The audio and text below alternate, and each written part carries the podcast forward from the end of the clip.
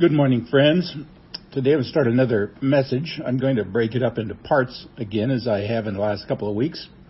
The title of this little series is All My Life's a Circle. And our base text will be Hebrews chapter 10, verses 24 and 25, although there are many other Bible verses scattered in this message as well. But today, as we begin, I want to just kind of introduce, you know, the five connections we need to seek out these are five communities, or we'll call five circles that we really need to be a part of. If you can imagine the Olympic logo, these circles overlap. So these fundamentals need needs are often met in a variety of groups, a variety of communities, a variety of circles. But we need to make sure that we are getting and giving each one of these in at least one setting.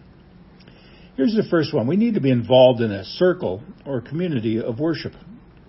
Now we come together as a group with the primary purpose of worshiping God and, and we hope and pray that we are being discipled at the same time to disciple others.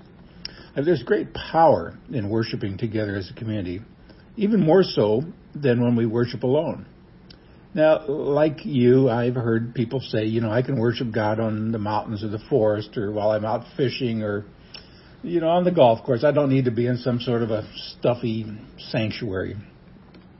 And you know, that's true. You can worship God there, but unless you take a group with you to the mountains or the forest or the golf course, you're kind of still missing out on an important aspect of worship. And that's that we do it together as a community, a fellowship, if you will, a circle of believers.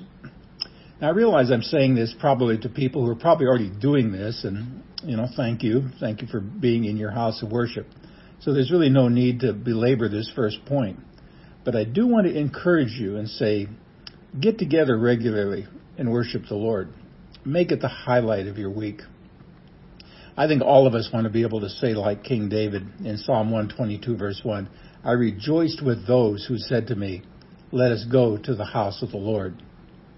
In order for us to be rightly connected to others in a way that supports our spiritual growth, we need to be a part of a community of worship a circle gathered together to worship and to be discipled so that we too can make disciples.